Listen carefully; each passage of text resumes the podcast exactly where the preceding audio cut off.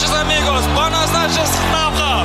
¿Cómo estás? Bien? Muchas gracias. Muchas gracias, Mexican style. Muchas gracias, champion. Campeón. Thank you very much. This is Rudy Mondragon. And I'm Jared Bato. And this is The Split Draw. I don't fight because I want. I fight because I need. So all my people can eat, drink, fucking get free. Come on. Come on.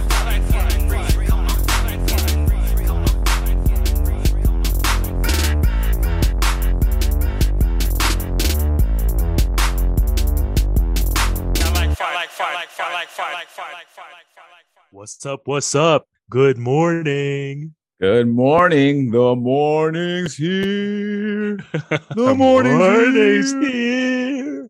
Sunshine is clear. Canelo is so very near. Dude, remember when we sang that song? I sent I sent Jared a video message singing that song, hyped and excited, back when it, it was the Saturday morning when Manny Pacquiao and Floyd Mayweather were about to fight. And I was so hyped. I was so hyped. I sent you a video message of me singing that song, just uh, bringing in the morning and knowing that it was going to be a great boxing day. I was already up. Uh, my shirt was out. And, um, you know, I was uh, facing the day with my chest. And I was like proud to be a Filipino that day. I remember it was great. Yeah, yeah it was a fun day. It was a fun day. And, and, and we're here today, um, this morning. It's the morning of a mega mm-hmm. fight between Saul Canelo Alvarez and Dmitry Bivol, taking place at the T-Mobile Arena in Las Vegas tonight. Canelo's here. The He's in Vegas. He's in Vegas. Oh, uh, yeah. This is going to be great. I think, uh, yeah, I, I, I feel like we have so many thoughts about this, but mostly it's around celebration. Like it's it's uh, Cinco de Mayo week. It's it's that time of year when uh, really whoever takes up the slot for boxing is going to put on the show. So like I, I feel like bubbling with excitement. I just don't know how you're feeling about this week. I'm excited. I'm excited. I mean, it's it's um it, it gives us a good opportunity because uh, Canelo and, and Bivol are they're making up a very important Cinco de Mayo weekend tradition that really started with, you know, the rise of pay-per-view and El Gran Campeón Mexicano, Julio Cesar Chavez, who really made famous this um, in the in the in the in the current sense and like in the last four decades, thinking about Cinco de Mayo, which is not Mexican Independence Day. Let's be just uh, let's it's get not, that out of the way real quick. It's, it's not, not Mexican Independence Day. It's, it's September. The, it's the Battle of Puebla that took place in Mexico, and it was a victory, a battle victory. So it's it's it's a, it's still. However, very celebrated, not celebrated in Mexico, but very celebrated in the U S, and mostly because it's a good opportunity to sell a lot of Corona, a lot of Modelo beer. And now shout out to uh, Fools Gone Wild and their beer called Pisto. So I think that's going to be the new beer of Chicanos and Latinx peoples all over um, the U S and the world, maybe. But but it's a it's a holiday that's used for marketing purposes, uh, mm-hmm. primarily for for beer, and and and boxing has also kind of jumped on that promotional campaign, and and but for fans it's like one of the most exciting weekends, in addition to September sixteenth, which is uh, Mexican independence. A lot of independence countries in Latin America also celebrate during that weekend. So September and May have have become these mega weekends for mega fights, exclusive boxing rights. Like as as someone who's been a fan, I felt like these slots were holy. This was like the Super Bowl times of the year of boxing. Like, I feel like every time we run this bo- uh, podcast, we're like, yeah, there's no schedule or whatever. And then we come into this weekend and be like, yes, this is actual schedule. This is what we're waiting for all year. And, and of course, someone's going to put on a show for us. Uh, and it's uh, of Mexican heritage. So, yeah, I wonder. I wonder. Yeah. So in, in past Cinco de Mayo fights, how does this one rank to you?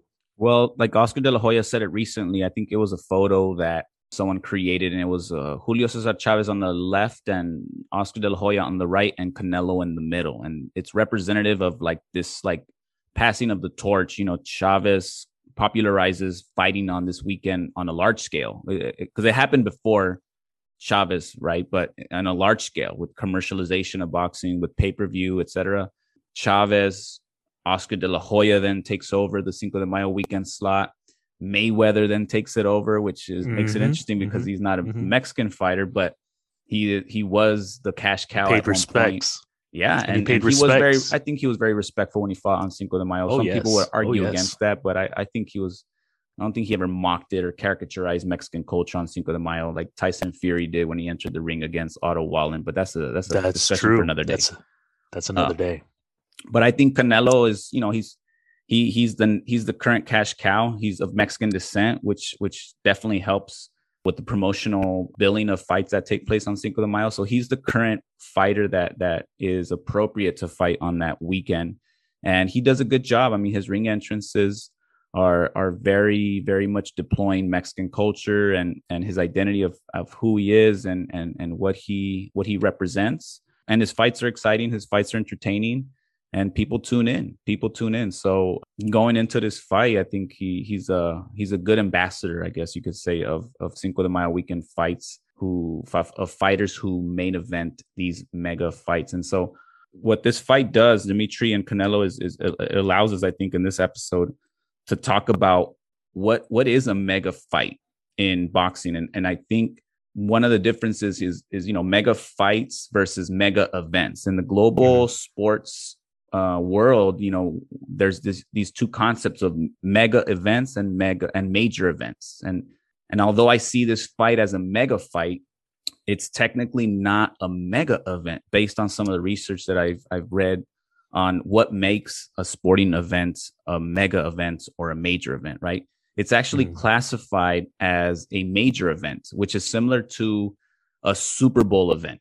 Uh, mm-hmm. Which is a one-time or like a reoccurring event of that has a limited duration, and it's said to have an enhancement on tourism, which means it brings in people, it it, it generates revenue for some, and it has an impact on the short and the long term. They're unique and they attract a lot of attention. But mega events are are different than major events. Mega events are like World Cups mm-hmm. or like the Olympics, which take place every four years. They're sporting events that that take place over a fixed duration of time. They attract large, large number of visitors to a city, to a region. They have international reach. They come with large costs, and they do have major, major implications on the built environments and on populations that reside in those cities and those regions. For example, like with the Olympics that are coming in L A, you know, one of the biggest protests that are taking place about not having the Olympics in twenty twenty-eight is the infrastructure that's built for the Olympics. But once the Olympics are done, those infrastructures that they, they built for specifically Olympics are not necessarily used or benefit or enhance the communities that live and reside in those areas. And so it doesn't help them thrive. That money could be spent directly to serve communities that live in Los Angeles, right? And so this is, I think, the difference between mega events being these World Cups, these Olympic Games, versus major events, which is this boxing match that we're going to see tonight. However, I do think that in the context of boxing, it's the biggest, biggest event that we'll see this year, um, but arguably, right? So it's a mega fight within the context of boxing, but within the larger global sporting landscape, it's a major event.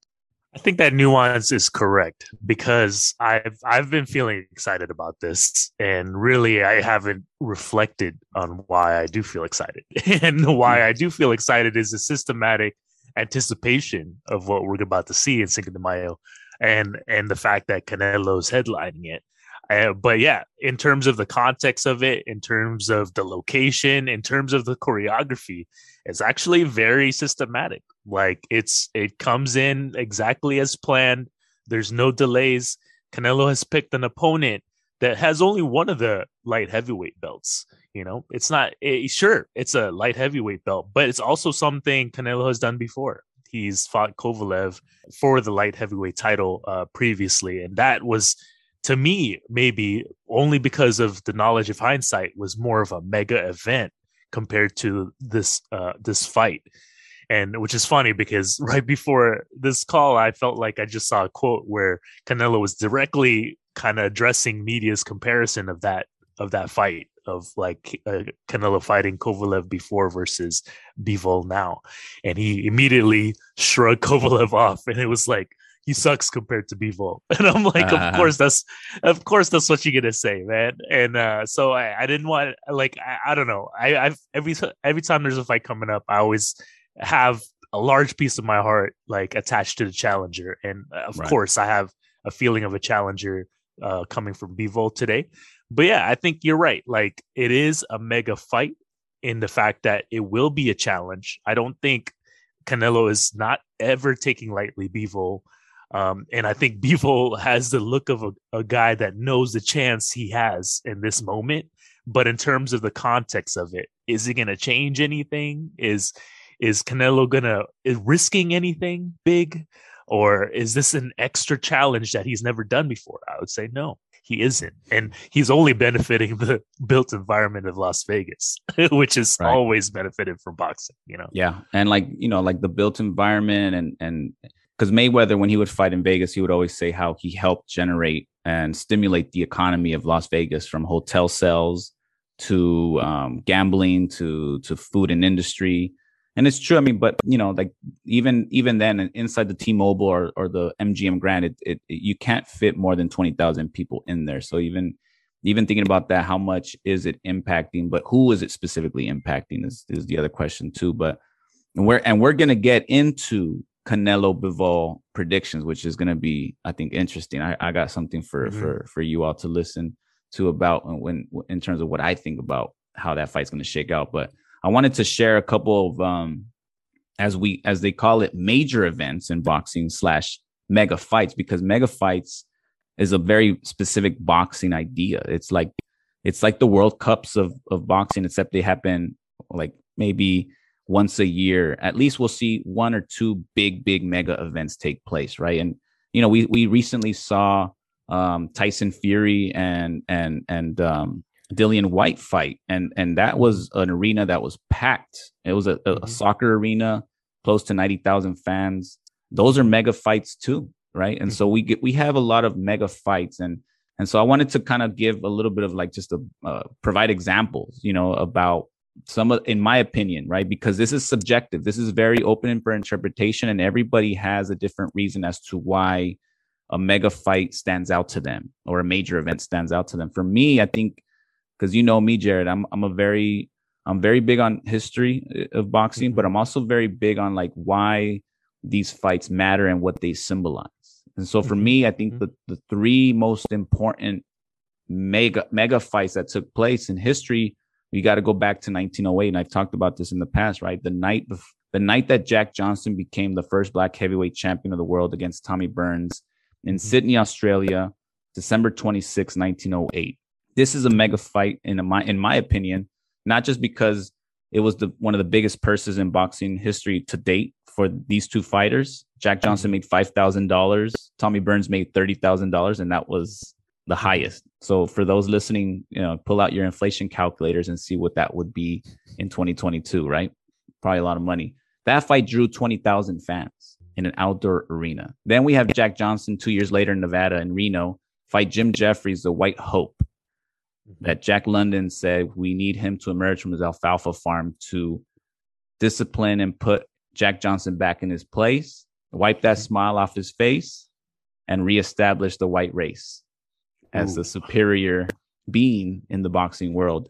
That drew fifteen thousand seven hundred fans in Reno.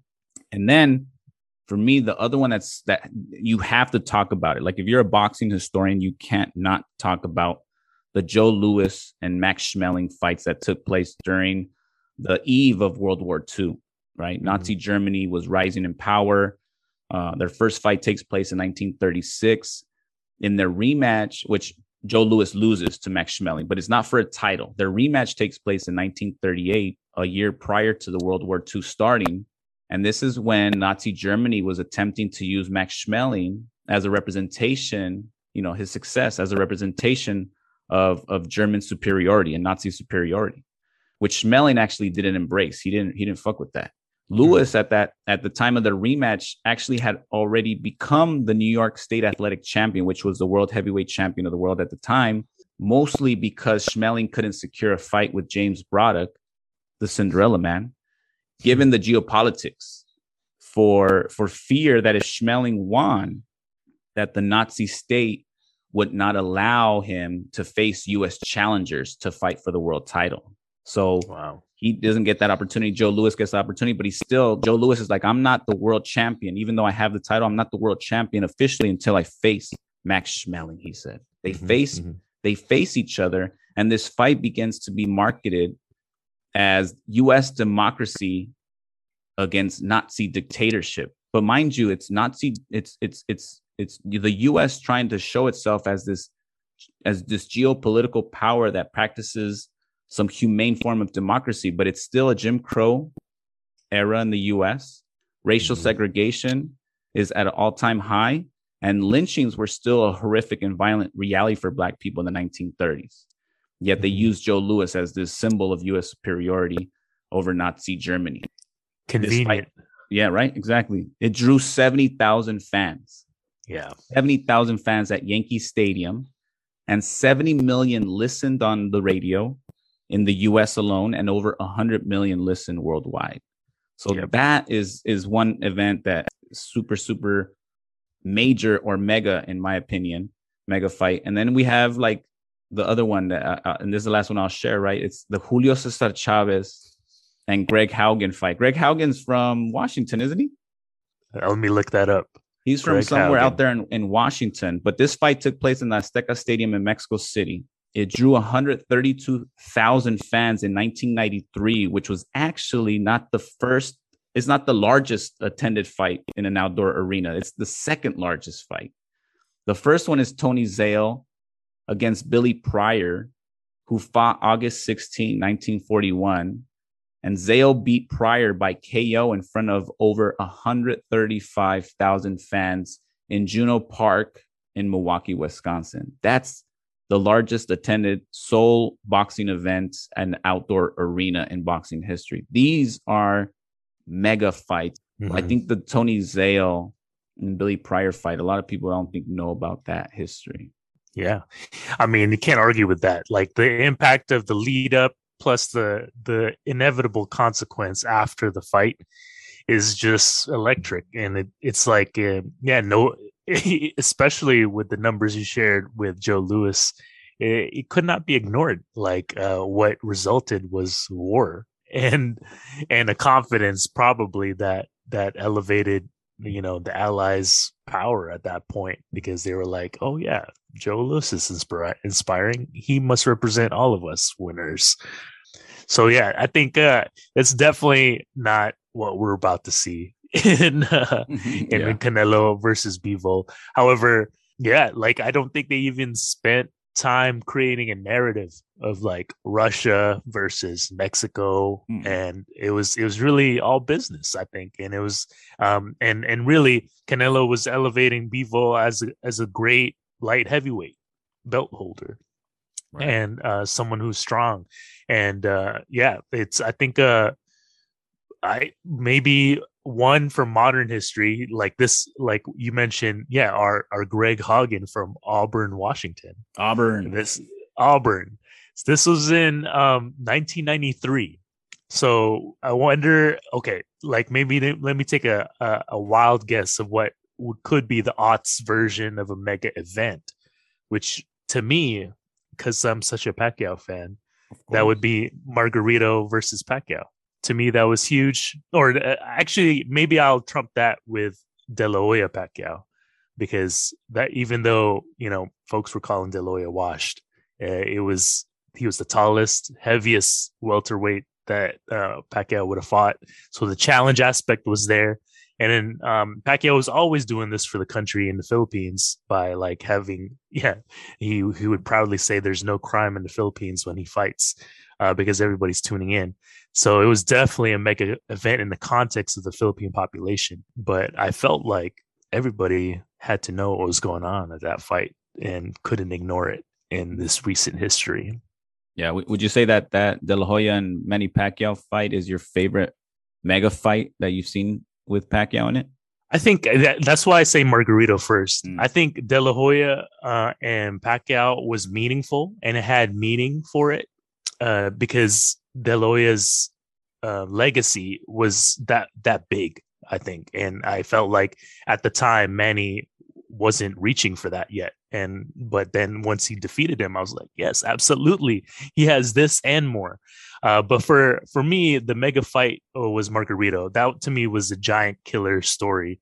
Like it looked mythical, just like how big Margarito looked, and um, and how actually how much uh, how honest Pacquiao was leading up to the fight. He was very scared. He trained. He he might have overtrained to to come into the fight. He came in actually lighter than than what um the than the welterweight limit, and we were just like, what is going on? Like, how is he how is he preparing for this fight? So it was, it was a little bit of that drama. Like so that yeah, it was a small scale mega fight drama that I felt elevated it. Yeah, I yeah. think I think for mega fights too, and I, I wonder if you can speak to this too, Jared. It's like mega fights. There, there's an element of of how it makes you feel, mm-hmm. Mm-hmm. beyond like the numbers, beyond like it's like really the cultural impact. Someone that fights from a country that represents who you are, or like your culture, right? That, that there's certain feelings that that that arise from that. Like, how would you how would you describe the way you felt when Pacquiao fought against Margarito? Just watching your your your hero. Yeah, I mean, so the countryman aspect was built in, right? That would that would happen regardless of who he fights.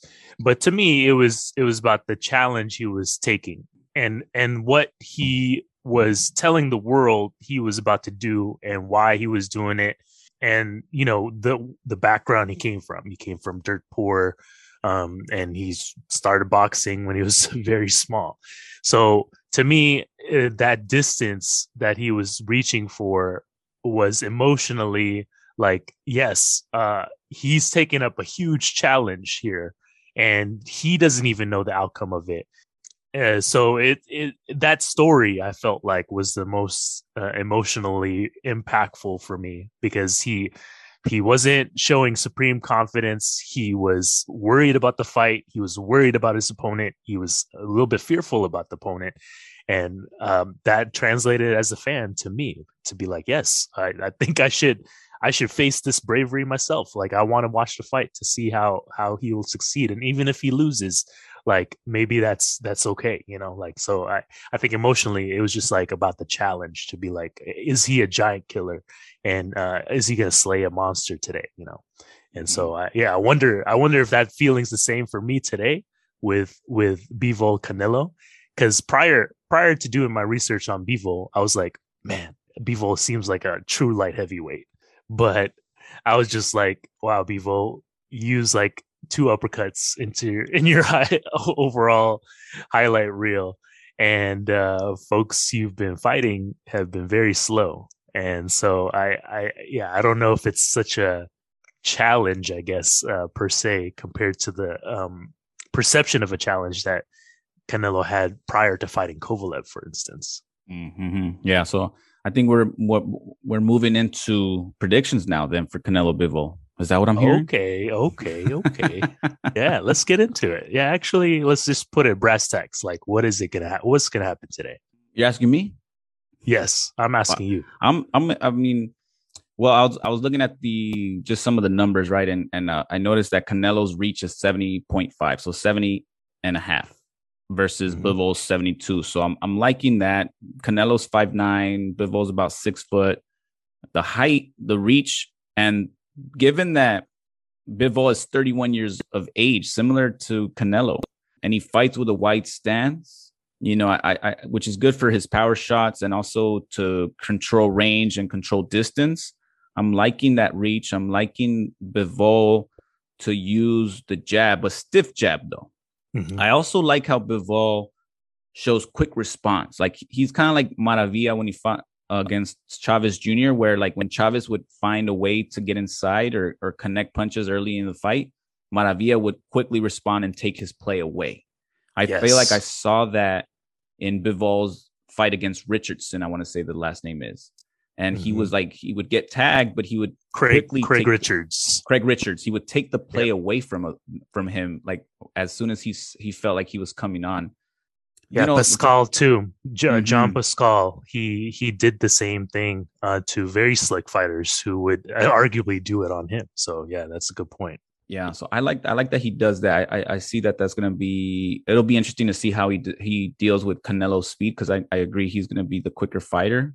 Um, but, you know, you brought up earlier Canelo and Kovalev, which was in two thousand nineteen. And, and I've oftentimes looked at that fight and I was like, not necessarily, I was very critical about the timing.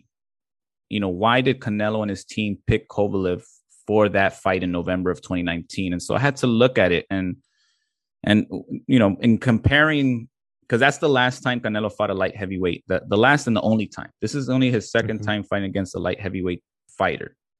And Kovalev in that fight just seemed like he was more concerned with controlling the distance, but he was doing it by throwing these really soft jabs that were just touching Canelo's gloves. Mm-hmm. And it seemed mm-hmm. like he wasn't trying to gas himself out. And there's a reason for that, I think. So I think Kovalev's conservative approach to fighting Canelo in twenty nineteen might have been as a result of having been knocked out by Eleider Alvarez in August twenty eighteen, coming back and then beating Alvarez in a rematch in twenty nineteen. Mm-hmm. And then he fights Anthony Yard in August twenty nineteen, later that same year, gets dropped in that fight, but pulls out a tough T K O win. And then he fights Canelo less than three months later in November twenty nineteen. So in my opinion, and I've said it before, Kovalev was damaged goods. Mm.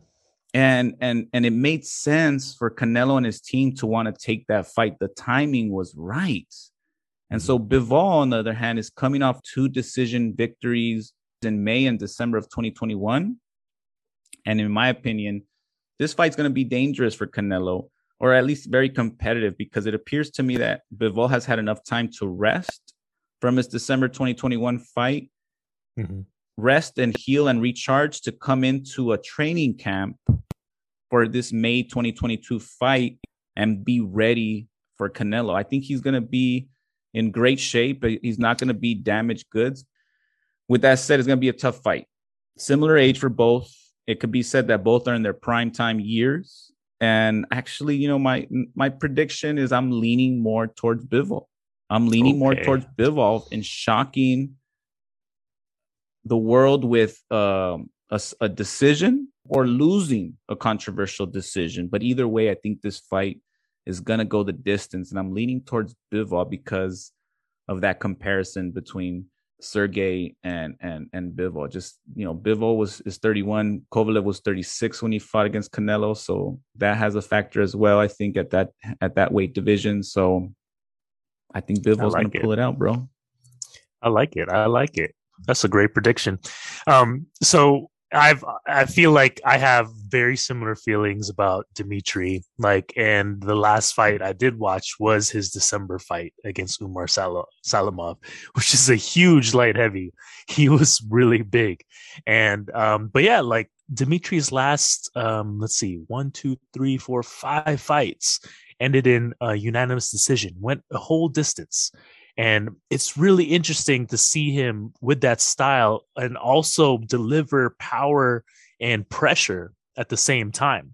So he's not a typical like Russian fighter, actually, that's like um, really out there to like murder you. Like, I guess, I guess in the kind of uh, like unfair stereotype of, uh, you know, Russians in, in Rocky movies. Like, mm. I feel like Kovalev, uh, even Provodnikov in a way, like they have like a kind of a ominous theme of them that, that brings about to say, hey, I'm I'm trying to hurt you. And um, but I, I think Bivol has that same way, but it's a really subtle difference because he's a little bit of an architect. He's good with his feet. I think he has a little bit slighter uh, worse balance than Canelo, like standing in the ring, but his feet are quick and his hands are quick. So I feel like he's he's a lot more strategic minded. He's a like commander in the ring, and he puts his hands wherever he wants. And um, I love his the activity on his left hand. He has a very pumping jab that's active and has a mind of its own, and while he has his right hand to pairing. So I love the I, I just love the whole package of uh, of Bivol. But yeah, that's the thing to me, like his all his fights have gone the distance, and uh with larger light heavyweights he hasn't been able to hurt him. And I think Canelo has a way more durability than even super middleweights. And and to me, that's kind of why he's like flirting with this light heavyweight line, because he's like, I bet, I feel like what he's betting at is like, I bet these guys don't have power to beat me. Like, and and I'm going to test the waters by picking a guy who has one of the belts, Dmitry Bivol. And so I think what we're going to see is actually going to be similar to what we saw with Ryota and, and Triple G. We'll see early mm-hmm. success with Bivol in the first six rounds, maybe outpointing Canelo, uh, but then Canelo slowly tiring him out and bringing bringing Bivol into deep waters and saying, "Okay, let me show you my punch variety," because that's the thing that's frustrating with Bivol. With all his talents, he doesn't have punch variety. I think he's very predictable, and the opponents that he's fought in the light heavyweight division, which is not of that like good quality, to be honest, is that have, have having people just plodding forward and throwing one twos. And so with Bivol's like extra left hook, like active left hook and a great right, mm-hmm. like that is the extra quality that brings him above and uh, being a title holder. But I think Canelo's is still a, a different level. And so mm-hmm. I think it's going to be, uh, uh, I think it's going to be maybe a majority decision, because Bivol will come on, come back on late. And then, but the, the house will still lean towards Canelo. The house, that's a very important thing to mention. Yeah, you're right. It's going to be tough to beat Canelo in his home soil of of Las Vegas. His home meaning that he's, you know, he's the home team in, in Las Vegas. Team. Yeah, he's the home date. It's yeah, Cinco de Mayo weekend. I, he doesn't I, only own Vegas; he owns the date and time and place. So yeah. that Bivol has to take it away from him. So that's the thing. Like I, yeah, yeah. So he has to take it. He has to take it away from Canelo. Yet yeah, this is a funny part, because like last week when they were talking about like Serrano and, and Taylor, they're like, Serrano has to do a little bit more because she has to take it from the champion. But mm. that's how boxing works. It's interesting because it's the opposite here. Bivol has to do a little bit more to take mm-hmm. it from Canelo. To take what? Mm. You know what I'm saying? But I, but you're He's right though, champ. Because He's that's the, the reality. You know, it's the reality. That's yeah, the reality so when you're the ace side, and you don't have to be a world titleist to be yeah. the ace side. Yeah, yeah, yeah. He, past eight fights, seven of Canelo's fights were taking, trying to take the belt away from someone else, and then making them look like the B side in a way. And so it's just like a double entendre of just, just things stacked against you. However, I feel like that is very motivating for these belt holders. So I think we're gonna get see something exciting. That's what Canelo's hoping for. Mm-hmm. And uh, yeah. you know, yeah, I like what you said about the the the left. Uh... hook that that Bivol throws, because I, I in his in his fight in his last fight that I watched, he he throws that jab and then the hook, and I oh, like that combination because fast. if if he can land that, it'll be interesting to see if he tries to land that on Canelo, because Canelo's going to try to counter that. If Canelo, yes. which I think he might be able to counter him successfully with it, but if Bivol lands those that that jab and hook, because I think he's going to be he's going to need to lead through through that fight with his jab, but a stiff jab, because we that's something that he probably can take away from the Sergey fight, because Sergey was making that fight pretty close. It was like a mm-hmm. it was still a toss up uh, up until mm-hmm. Canelo knocked him out in the eleventh round. But I think that jab is going to be key, and then this I think I think Bivol got a stiff jab to to to to keep him at bay.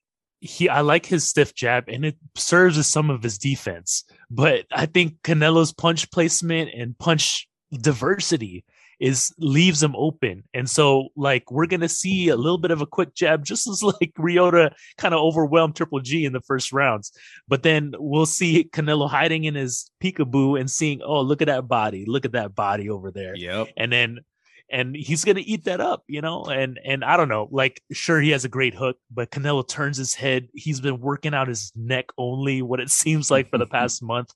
I don't know, man. But I'm I'm still excited to see how it unfolds, because Bivol is a great, great title holder. And he's been fighting giants himself, which is like mm-hmm. I, like it's we cannot forget that. And I think he's going to show us a good night. So I, ju- I just realized that I jumped on the agenda. My bad. We jumped from no, I mean, predictions to Bivol Canelo, and now we're going back to predictions from last week. The last fights were very awesome, so I think we should give it some air time. Um, so, yeah, last week was Taylor Serrano, Shakur, and uh, Valdez. Like, how how did you see it? How did your predictions lay out? I went one for two.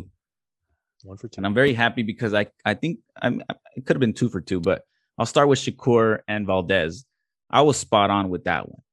I, I knew going into that fight that was going to be very difficult for Valdez to get inside and to box and to try to establish himself as the boxer. He, like, and, and other folks have said it too, he was going to need to make that fight messy, kind of like Chino Maidana did against Mayweather in their first fight.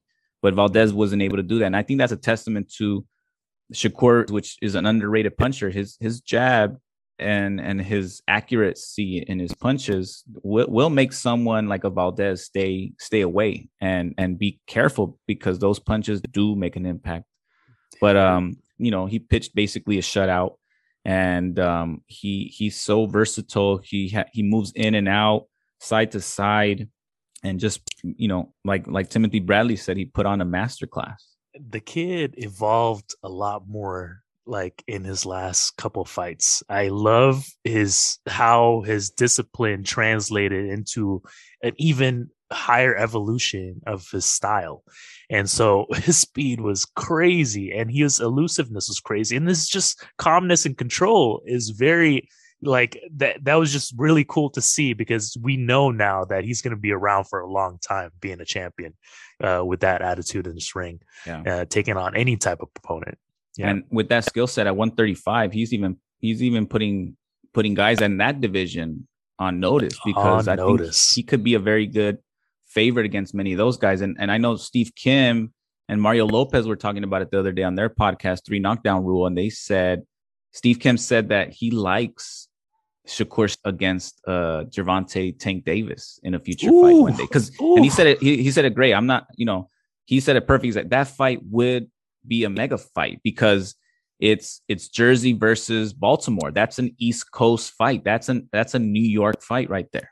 And I, I agree. Cool. It, it would be amazing to see that one day. That so we'll would see. be yeah. Down I the hope line, so. Maybe. I hope so. I hope so. one thirty-five is stacked, so we'll see if mm-hmm. they uh, capitalize, because they they also need to capitalize. You know. Yeah. All right. So Taylor versus Serrano. Oh my God, this Ooh. fight. I'll let oh, you go first. Right. What did you think? All right. So what I liked was um, Taylor's game plan. Like, I felt like what I saw was uh, Taylor having co- confidence in her staying in that lightweight division way longer than Serrano has, and sticking to the plan, and like just clamping down on her mouthpiece and gritting through those hard shots. Um, but yeah, like I predicted Serrano. Like, I thought her hands would do the work. Um, but it was just a real mystery of those middle rounds, where I felt like I was lulled into like this sense of like, oh, what's what's going on? Like, who's ahead now? Like, I just forgot suddenly what happened. And uh, Katie Taylor was uh, doing her thing, like kind of like just getting inside, throwing her hands, looking busy, scoring points. So I felt like Katie Taylor knew that. And even though while she was, I felt like knocked out on her feet, Um, she was still like a champion in a way to say, yes, I, I, uh, I know what to do, even though I'm unconscious. And so, um, yeah, the decision was a little bit disappointing. It was one card that was like one ninety-seven, um, one ninety-three for Katie or something like yeah, that. Yeah. ninety-seven, ninety-three for Taylor. That, that card was, was shameful. Like, I think that one was completely biased, and th- that took away the rounds in the middle that Serrano actually won. So I think that card was was bad, but I I wasn't mad at the result. Um, but I also am a little bit disappointed on how Team Logo, Logan and Serrano took that loss, and it, as opposed to like saying, hey, you know, they could have, you know, run it back. Like, I immediately texted you, Rudy. I was like, mm-hmm. I hope they run it back. Like, Absolutely. that's the that's the real result that should happen. But it also shows to the to rookie promoter uh, Logan here, um, or sorry, Jake Paul. Like, uh, yeah. like to him for him not to follow that up quickly instead of crying immediately of a stolen fight. Like that that to me was was all mm-hmm. bad and didn't set Serrano for success. Yeah. I, I thought that fight was definitely fight of the year candidate. Mm. That fight, but these two fighters laid it all on the line. They were exciting. They, the two minutes, I think, was the big difference, because in those middle rounds when when Taylor was hurt and Serrano was was moving forward and and finding success. And, and I think cut or bloodied up Taylor. Mm-hmm. Had it been three minute rounds, I don't know. I think that fight would have been over. I think the ref would have stepped in and stopped it. But Taylor Taylor did good in weathering that storm. Serrano didn't look tired or fatigued to me at all, but it did look like she like took her foot off the gas after that. Yeah, like, major. That was onslaught. Really weird. Yeah, I, I felt it, confused. It could yeah. also be a testament to Taylor. Taylor did some adjustments that that that didn't allow for Serrano to continue to find success with her power, because she didn't look tired or fatigued. But I don't know. I think I I think given that Serrano moved up two weight classes to to. to battle and, and to, which is a very common thing in women's boxing. Like, they're all over the place when it comes to weight divisions, because Weights, yeah. they're looking for the fights. They're, they can't really establish themselves. Some can, but not all can establish themselves in, in one weight division because well, of like the competition Katie, and names. Katie with lightweight. She's Katie, been able Katie to was establish. Able to stay, yeah. She's comfortable at that weight. Yeah. Mm-hmm. Yeah. Uh, Kaylee Reese, she's gone up in different weight classes to go up for different titles, you know, fought middleweights, and now is like at a, at a lighter weight. So, yeah, three minute rounds, I think, would have made a difference in this fight. I hope that in the rematch, they do it pay-per-view. I hope that they do it in a large outdoor arena. I hope that they make it three minute rounds, twelve rounds total. I think Serrano learned a lot in that fight. Um, and like the, and she was very sharp, but so was Katie. So I th- like, it was an amazing fight. Yeah, actually, I think maybe, maybe after tonight, I'll wonder what my fight of the year is, but that was certainly like one of the sharpest, like most exciting and strategic fights with, with drama sprinkled in yeah. on both, on both sides. They're getting hurt, but uh, yep. yeah. Yeah. That's that's why these two, they get the People's Champ Award for this week. Hell yeah. Hell yeah. I, I gotta give them I gotta give them the People's Champ Award to Katie Taylor and Amanda Serrano. Absolutely. Who put on an amazing show for the one point five million who tuned in at home and the nineteen thousand one hundred eighty-seven butts that filled the Madison Square Garden on this historic night. Taylor pulled out the split decision win with scorecards of ninety-seven ninety-three, ninety-six ninety-three, and ninety-four ninety-six. These two truly demonstrated the commitment that women make to the sport and how they need each other and work with each other in order to amplify women's boxing and their fight for equality in this brutal, male-centered sport. Katie Taylor, for example, let the zone's Chris Maddox know how she felt immediately after the fight by paying respect to Amanda and saying, mm-hmm. quote, I think we're both winners here. Mm-hmm. Look at what we've just done. Mm-hmm. Sold out Madison Square Garden. Amanda Serrano also had powerful words when Maddox turned to her, stating, quote, they say no one wants to see women. This place is jam-packed. Irish, mm-hmm. Boricuas. We put on a hell of a show. I'm so overwhelmed by this crowd. Women can sell. Women can fight. And we put on a hell of a show. A hell of a show these two put on indeed. Now let's keep it going. Change the rules to make it equal. And have both women and men's championship fights be twelve rounders and three-minute rounds. And more importantly, increase women's compensation and treat them equitably for their labor. Mm, mm. Yes, that's absolutely. Absolutely. And yeah, it's going to go down in history. Like, uh, I think they set the bar now. And like, if anything, they've willed that equitableness, even though the ceiling is much higher for, for women's boxing. They set a new bar for what they deserve and for what type of show to put on too. Because, man, Serrano fought in those sneakers. She she is. Uh, it was just elite, elite women doing elite fighting, and it was beautiful. It was beautiful. And now, I mean, it's not a shame award, but I'm gonna call it a take it easy award. Take it easy. It, take it easy. I'm gonna call it a take it back a notch award. And this one goes out to Canelo Alvarez, who recently expressed. Get this, bro. In fighting at the heavyweight division, stating, I like it. Why not? I'll fight everyone. I don't fucking care. That's Canelo. I like the energy. but let's call it what it is. Good publicity, good headlines.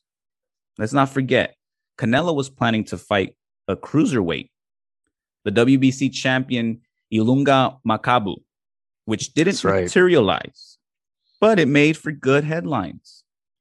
Saying you like a fight with a current heavyweight champion, Alexander Usyk, who packs a punch, has significant size over you, weighs north of two hundred pounds, outreaches you by seventy-eight to seventy point five, boxes beautifully, and moves fluidly in the ring as if he were dancing, are simply that. Mm-hmm. Words. Let's see how the fight with Bivol shakes out first. Real talk. We seriously talk about who's next for Canelo. Ukraine is still in a war. Usyk is still representing his country. For for Canelo to comment on that, I mean, of course, the media was trying to like let tee it up for Canelo to to get that soundbite, but for him to react to that is just, yeah. I hope Usyk out there heard that. Like, to me, well, he, I hope he's been hope, he's been saying he's down for that fight. He's I hope he does, because like that's that's the type of like reverse psychology that Canelo does to fighters he already has advantages on. So absolutely, I think Usyk should take that fight, and it will be beautiful, because yeah. I, who knows about Tyson Fury coming back after his another retirement announcement. But uh, yeah. yeah, and and we'll and, I, and I hope uh, I I should make this clear. Like, Canelo has serious skills. Mm-hmm. Canelo is a, a a boxer with great intellect, a, a fighter who makes adjustments during fights. Not as good as Floyd. I'll always say that, but but he does. He does. He's good. He's good. He's good in there. He's got skill. So it's not to say that Usyk is is more skillful or, or has more skills than him. It's just a big weight difference.